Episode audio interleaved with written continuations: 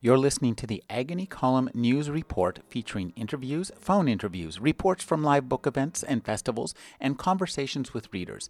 You can find additional news, interviews, book reviews, and more five days a week at the Agony Column website at trashotron.com slash agony.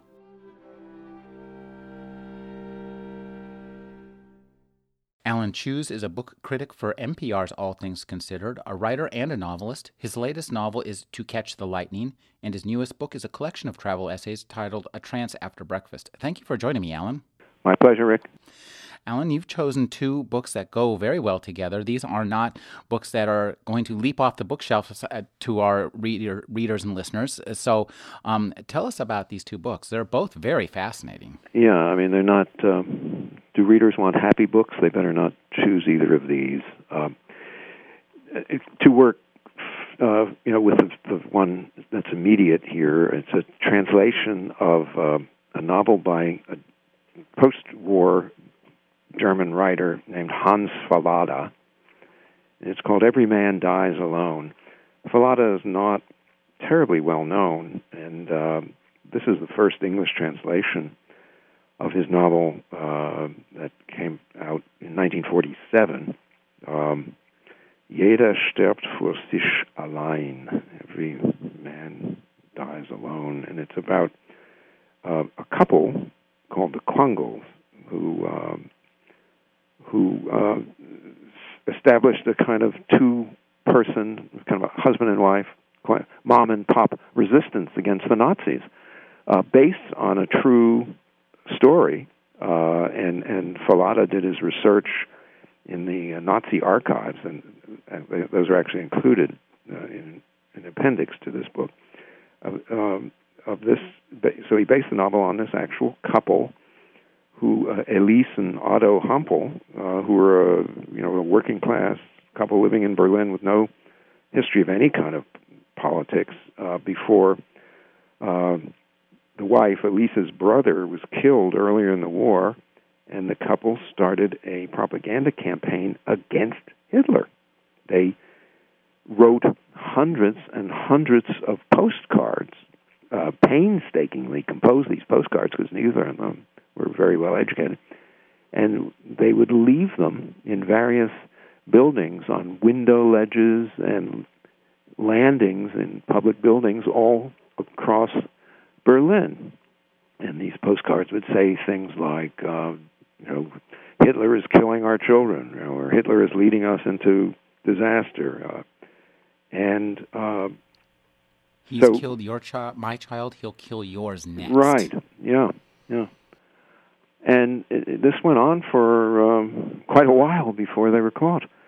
So Fallada uh, based his novel uh, on this couple, and um, but he puts them in the context of uh, the uh, some of their the, the, the lives of some of their neighbors, some of whom are are petty thieves, some of whom are petty Nazi officials. Uh, they all live in this apartment building in Berlin and and he also includes the uh, the police investigator and his staff, the Gestapo uh, investigators who are trying to track down the com- the people who were uh, leaving, writing, and leaving these postcards. Um, so, because I mean, most of the people who found these cards immediately turned them into the Gestapo because they're terrified. Um, I think at one point uh, I think is it the Gestapo investigator who says ev- everybody in Berlin has something they're trying to hide. So you know they were afraid if they were investigated, something else would turn up. So they turned these cards into the Gestapo almost immediately. Very few of them made their way into uh, the hands of other people, which is what this couple had hoped to do, which is you know uh, pass along this card to other people and build this. Uh, mental resistance to to Hitler, but they were captured and uh, and, and you know investigated and beheaded, uh, tortured and, and executed, beheaded. Yes, although the wife in the novel uh, she she dies in an air raid, uh, but the husband is is uh, executed by the Nazis. She dies while in custody when a bomb drops on the on the prison. She dies in her cell. so, uh, hey, it's not the makings of a musical. Um, I but guess it, not. it gives tremendous insight into the everyday lives of Berliners under the Nazi regime. Um, and it kind of, you know, it it, it places uh, movies like, uh, you know, was it Valkyrie, Right. the Tom Cruise Resistance uh, movie, uh, in in a kind of perspective. I mean, those were all aristocratic, uh, mostly Prussian officers who tried to rebel against Hitler. But these are ordinary people who, um, you know, would be crushed under under the heel of any government they were living under, and they chose to stand up and defy Hitler, which is just absolutely extraordinary.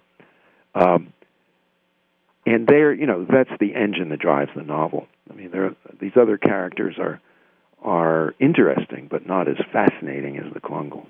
Well, it's an, it's a novel in which um, the plot points are uh, uh, changes of uh, people's consciences when people's consciences force them to do things, and and even uh, Escherich, the the Gestapo inspector, I mean, he's he he's forced into to doing this. He knows his own life is at stake if he doesn't find these people who are doing this. Right, and at, at a certain point, uh, his Gestapo uh, uh, bosses decide he's not doing enough and throw him into prison, and then he's and he's replaced by a kind of by the numbers guy, if you recall, who um, makes some terrible blunders. He has the Quangels in custody and lets them go because they don't fit the the profile that he had decided was the profile of the of the of the guilty parties.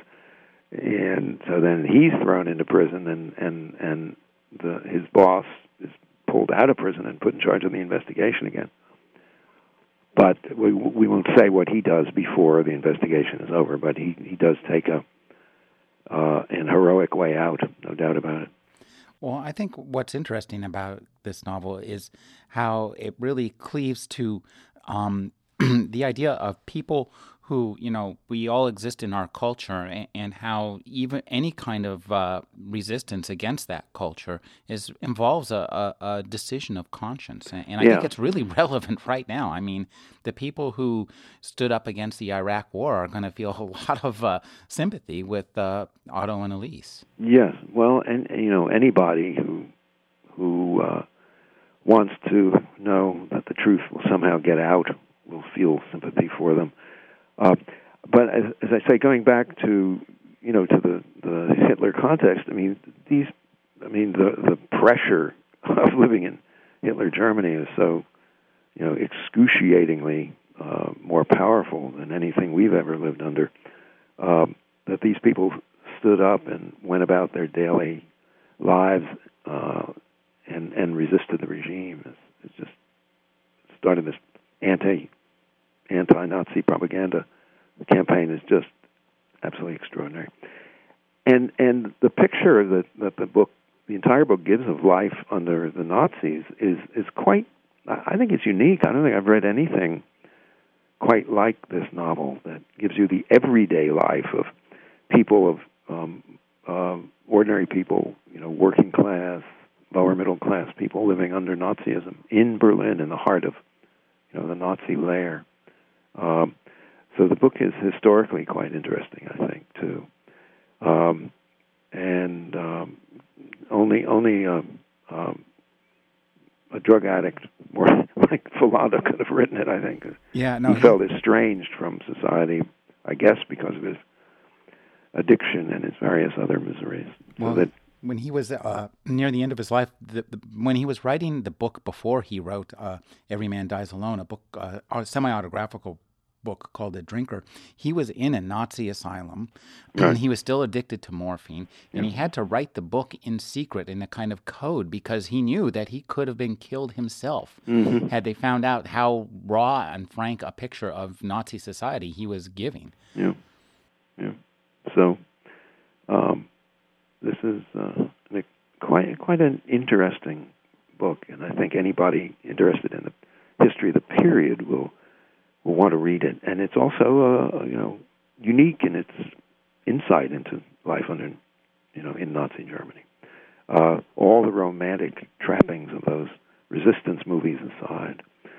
Um, and, but it has, you know, it has an antecedent uh, in what may be a truly great novel, uh, Hermann Broch's, Broch's novel, The Sleepwalkers, um, which uh, focuses on life uh, just before World War One in Germany, Mm-hmm. and uh, it's in three volumes, and it cuts across, you know, cuts through uh, all of German society from working class all the way up through uh, Prussian aristocracy. Mm-hmm. And and I I found you know that Fallada must have known this book because he's you know he he works his characters in much the same way that Broch works his characters. There's a he tries to get inside them uh, and portray them in in in larger social context and give uh, you know this broad swath of society um, in a way that you know American writers just don't do anymore. You know, most American novels just focus on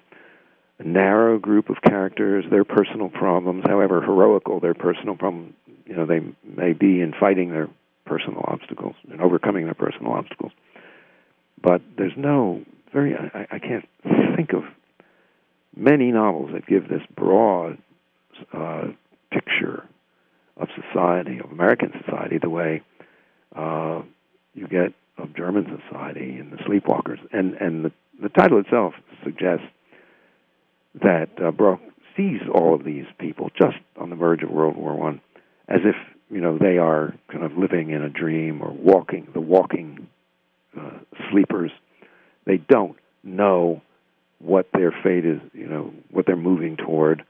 They're just taking things day by day. Uh, living uh, lives of basic, you know, living out their appetites, and uh, even even those who have ideas know that ideas mean much. Um, but it, it, it, it, it's an amazing pro- novel, and, and, and one of the great experiments in European literature of of the time, because uh, the uh, you know he, he he he moves from a realistic novel, basically a naturalistic novel in the first volume through uh, by the end. So by the end, he's experimenting with with uh, prose. He's interpolating large pack, swatches of philosophy into into the narrative, and uh, it's it's extraordinary to to uh, watch the book unfold. Um, so I see Fallada in that in that tradition. There's a, a long portion um, where we have kind of a, a, ballad that seems seemingly unrelated. It's the love of a Salvation Army girl in Berlin. Right. And, and this Jew doomed by their differences in religion. And we later come to realize that the narrator of that ballad is the author of this long philosophical track called right. the dis- Disintegration of Values right. that's been integrated into the yeah. um, narrative. It's a, it's a very sophisticated piece of, of fiction yeah. in terms of experimentalism. It is, and, and it's, um, it, it, you know, I think it's something anybody interested in the European novel should read if they haven't read it already. Um, so we've got two books here that are um, extraordinary in their broad uh, and, an insightful depiction of European consciousness and, and, and the mores and culture from uh, the beginning of the 20th century on through the, the end of the Nazi regime. That's a lot. Yeah, two novels that are over 60 years old. Boy, they could both be on uh, Social Security right now. but they're, they're still vibrant, relevant, and well worth reading. Absolutely. Ruin your summer. Read both of them.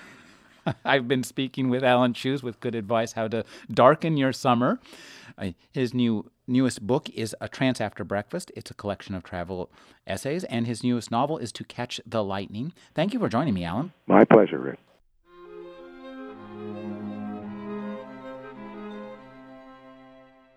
You're listening to the Agony Column News Report featuring interviews, phone interviews, reports from live book events and festivals, and conversations with readers. You can find additional news, interviews, book reviews, and more five days a week at the Agony Column website at trashotron.com slash agony.